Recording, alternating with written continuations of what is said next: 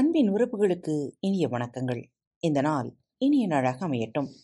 இன்று தங்களது பிறந்த நாள் மற்றும் திருமண நாள் விழாவை கொண்டாடும் பாரத் தமிழ் வலையொலிப் பக்கத்தின் நேயர்கள் அனைவருக்கும் மனம் நிறைந்த வாழ்த்துகள். இன்று உங்களுக்கான பகுதி மனம் என்னும் மாய தேவதை. பாகம் ஒன்பது. மனம் என்னும் மாய தேவதை. மனிதனின் எண்ணங்கள் பிற மனிதனை பாதிக்குமா? இந்த கேள்வி நம் ஒவ்வொருவருக்குள்ளும் ஒவ்வொரு நாளும் எழுகின்ற ஒரு எண்ணம்தான். நீங்கள் சாபம் விடுவது அல்லது கண் வைப்பது என்ற விஷயங்களை அவ்வப்போது கேள்விப்பட்டு இருப்பீர்கள் அல்லவா? அவைகள் எல்லாம் வேறு ஒன்றும் இல்லை. நமது தீவிர எண்ணம் மூலமாக பிறரை பாதிப்பதுதான். ஒருவர் வயிறு எரிஞ்சு சொல்றேன் நீ நாசமாய் போய் விடுவாய் என்னும்போது அவர் எண்ணங்களின் தீவிரத்தை நாம் புரிந்து கொள்ளலாம். தீவிர எண்ணத்துடன் சொல்லப்பட்ட சாப வார்த்தைகள் எண்ணங்களின் சக்தியால் வலிக்கிறது பாதிக்கிறது என்கிறார்கள்.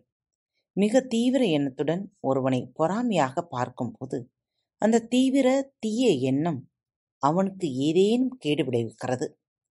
பெரியவர்கள் ஆசிர்வதிக்கும் பழக்கம் இருக்கிறதே அதை பற்றி என்ன நினைக்கிறீர்கள்?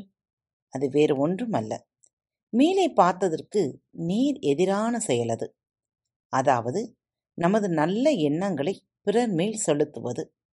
மனம் குளிர்ந்து சொல்றேன் நல்லா இருப்பா எனும்போது உண்டாகும் ஒரு நேர்மறை சக்தி அந்த சம்பந்தப்பட்டவர்களை அரண் போல் காக்கிறது.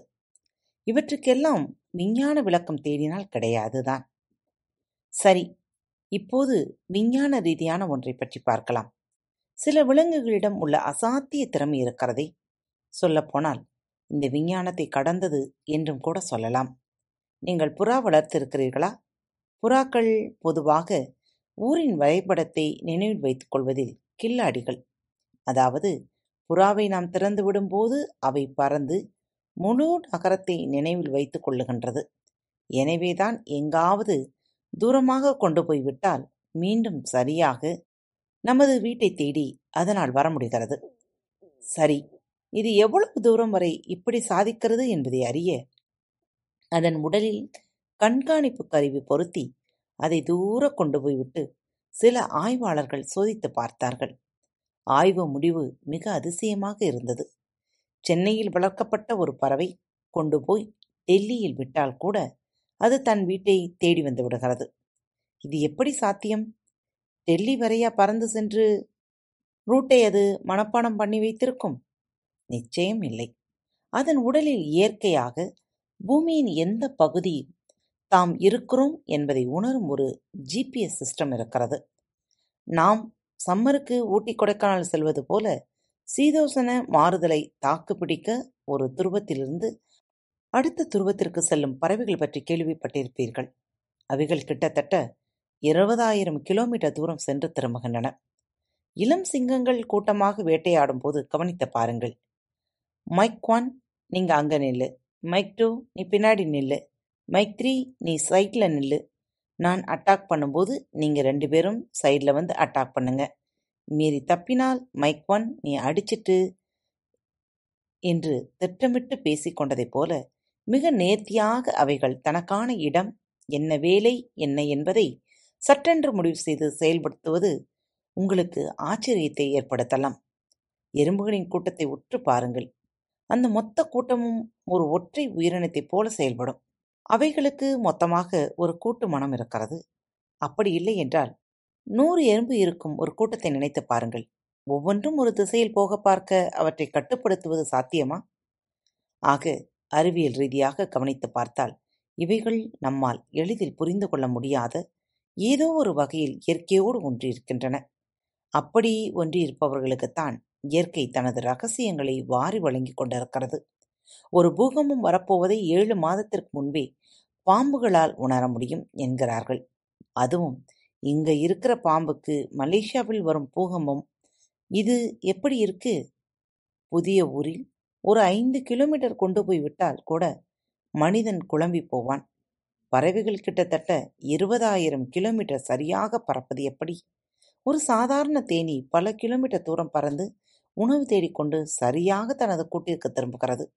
அதற்கு இருக்கும் சின்ன கண்ணை வைத்துக்கொண்டு வழியை பார்த்து சின்ன மூளையை வைத்துக்கொண்டு இவ்வளவு தூரம் சரியாக பறப்பது எப்படி ஒரு யானை தனது வாழ்நாள் முழுவதும் பார்க்கும் எந்த ஒரு நிகழ்ச்சியும் மறப்பது இல்லை என்கிறார்கள் அதன் மூளை என்னதான் சிறந்த மூளை என்றாலும் மனிதன் மூளை அளவு வளர்ச்சி கொண்டதல்ல. ஆனால் மனிதனுக்கு அந்த நினைவுத்திறன் சாத்தியமில்லையே. அது எப்படி? ஒரு பாம்பு தனது நாக்கை நீட்டினால் போதும். தனக்கு பின்னால் பறக்கும் ஒரு பட்டாம்பூச்சி எவ்வளவு தூரத்தில் இருக்கிறது? அதன் பரிமாணம் என்ன சைஸ் என்பதை எல்லாம் புரிந்து கொள்ள முடியும். பாம்புகள் அடிக்கடி நாக்கை நீட்டுவது மூப்பம் பிடிக்கத்தான். நாக்கின் மூலம்தான் அவை மோப்பம் பிடிக்கின்றன. விலங்குகள் பல வகை ஆற்றலில் நம்மை விட மேம்பட்டு இருப்பதற்கு முக்கிய காரணம் அவைகள் உயிர் வாழ அந்த திறமைகளைத்தான் சார்ந்திருக்கின்றன. அவைகளை இன்னும் தொடர்ந்து பயன்படுத்துகின்றன. எனவே அவைகள் அழியாமல் அவைகளுக்குள் தொடர்கிறது. மனிதன் தனது உடல் உள்வாங்கும் உடல் உணர்வுகளையும் மூளை உள்வாங்கும் உணர்வுகளையும் பயன்படுத்துவதை மிக குறைத்துவிட்டு தர்க்க ரீதியான அறிவை மட்டுமே பயன்படுத்தத் தொடங்கியதன் விளைவு இயற்கை வழங்கும் பல கொடைகளை அவன் இழந்துவிட்டான் இயற்கையுடன் இணைந்து செல்ல முடிந்தால் சில ஆச்சரியமான அளவில் இயற்கையுடன் சேர்ந்து மனிதனால் பயணிக்க முடியும். ஒரு காட்டுக்குள் ஆய்வு செய்ய போன ஆய்வாளர் அவர் ஒருமுறை ஒரு அருவியை படம் பிடித்துக் கொண்டிருந்த போது ஒரு தள்ளாடும் முதியவரை கண்டார். அந்த முதியவர் அந்த அருவியின் உச்சியில் சென்று தண்ணீருடன் சேர்த்து குதித்ததை பார்த்து அதிர்ந்தார். பதறிப்போய் அந்த முதியவர் தற்கொலை செய்து கொண்டாரே என ஓடிப்போய் பார்த்தார். அந்த முதியவர் சிரித்தபடி அருவியிலிருந்து நடந்து வந்து கொண்டிருந்தார். ஆய்வாளருக்கு ஆச்சரியம் தாங்க முடியவில்லை. மிரட்டும் மரண அருவியில் விழுந்து சிரித்து கொண்டு வரும் இந்த முதியவர் ஒரு மனிதன்தானா என்று சந்தேகம் வந்துவிட்டது. இது குறித்து அவரிடம் கேட்டபோது நான் தண்ணீரை எதிர்ப்பது இல்லை. அவ்வளவுதான் என்றாராம். நீருடன் நூறு சதம் ஒன்றிப்போய் விழ முடிந்தால் அருவியின் ஆழம் மனிதனை பாதிப்பது இல்லை என்று ஆய்வாளர் கண்டார். இந்த சம்பவம் நாம் நம்புவதற்கும் புரிந்து கொள்வதற்கும் கடினமான ஒன்று. ஆனால் அடுத்து சொல்லப்போவதை கொஞ்சம் கவனித்தால் புரிந்து கொள்ளலாம். ஒரு வண்டியில் நான்கு பேர் செல்கிறார்கள். அதில் ஒருவர் பயங்கர குடியில் உள்ளார் என்று வைத்துக் கொள்ளுவோம். அந்த வண்டியில் அச்சு முறிந்து விடுகிறது. எல்லோரும் பதட்டத்தில் இருக்கும்போது அந்த வண்டி குடைசாய்கிறது என்று வைத்துக் கொள்ளுங்கள். என்ன நடக்கும் தெரியுமா? வண்டி விழப்போவதை முன்னாடியே அறிந்து விழும்போது முடிந்தளவு தப்பிக்க முயன்றவர்களுக்கு பலத்த அடிபடும். ஆனால் என்ன நடக்கிறது என்று கான்சியஸே இல்லாத அந்த குடிகாரருக்கு மிக குறைவான அளவே அடிபடும். காரணம் புவி ஈர்ப்பை எதிர்க்காமல் அப்படியே முழுக்க முழுக்க அதனுடன் அவர் ஒன்றிப் போவதுதான் காரணம். சாதாரணமாகவே குடிகாரர்கள் பலமுறை கீழே விழுவதை நாம் பார்க்கலாம். அவர்களுக்கு அதிகம் அடிபடுவது இல்லை. ஆனால் சாதாரணமாக நிற்கும் மனிதன் கீழே விழுந்தால் அடிபடுகிறது. இதை படித்துவிட்டு யாராவது குடித்தால் இயற்கையுடன் ஒத்துப்போகலாம் என்று தவறாக புரிந்து கொள்ளாமல் இருந்தால் சரி. இயற்கையை முழுமையாக உள்வாங்க விழிப்புணர்வு மிக அவசியம். போதை மனிதனுக்கு அது சாத்தியமில்லை. இதை வேறு ஒரு இடத்தில் மிக அழகாக பார்க்கலாம். அதாவது குழந்தைகளிடத்தில் குழந்தைகள் ஒரு நாளைக்கு பல முறை கீழே விழுகிறார்கள். நம்மை விட நிச்சயம் குழந்தைகள் எலும்பு பலவீனமானது. பார்க்க போனால் அவைகளுக்கு பலமுறை எலும்பு முறிவு ஏற்பட்டு இருக்க வேண்டும். ஆனால் அப்படி ஏதும் நடப்பது இல்லை. காரணம் அவர்கள் விழும்போது புவியீர்ப்பை எதிர்க்காமல் ஏற்றுக்கொள்கின்றனர் அதனுடன் முழுமையாக ஒன்றிணைந்து செல்கின்றனர். குறிப்பாக காட்டில் வாழ்பவர்கள் காட்டுவாசிகள் நம்மை விட இயற்கைக்கு மிக அருகாமையில் இருக்கிறார்கள். அவர்கள் இனத்தில் இதய நோய் ஹார்ட் அட்டாக் புற்றுநோய் போன்றவைகள் இல்லை. மிக இயல்பானவர்களாக அவர்கள் இருக்கிறார்கள். ஆனால் மிக விசித்திரமானவர்களாகவும் இருக்கிறார்கள். இன்றளவும் ஒரு ஆதிவாசி இனத்தில் நடந்து கொண்டிருக்கும் மர்ம விசித்திரம் ஒன்று சொல்லுகிறேன். அந்த காட்டில் வாழ்பவர்கள் பக்கத்து கிராமத்தில் இருப்பவர்களிடம் எப்படி தகவல் தொடர்பு கொள்கிறார்கள் என்பதை ஆராய்ந்த ஆய்வாளர்கள் தங்கள் அதிர்ச்சியை பதிவு செய்திருக்கிறார்கள். அவர்கள் தகவல் தொடர்புக்கு அங்கே உள்ள ஒரு வகை மரத்தை பயன்படுத்துவதை பார்த்திருக்கிறார்கள். யாருக்காவது ஏதாவது தகவல் சொல்ல வேண்டும் என்றால் அந்த மரத்திடம் சென்று சொல்வார்கள். அவ்வளவுதான். சம்பந்தப்பட்டவர் அவர் ஊரில் இன்னொரு மரத்திடம் அந்த தகவலை பெற்றுக்கொள்வார். இது எத்தனையோ ஆண்டுகளாக நடந்து வரும் விடை தெரியா மர்மம்.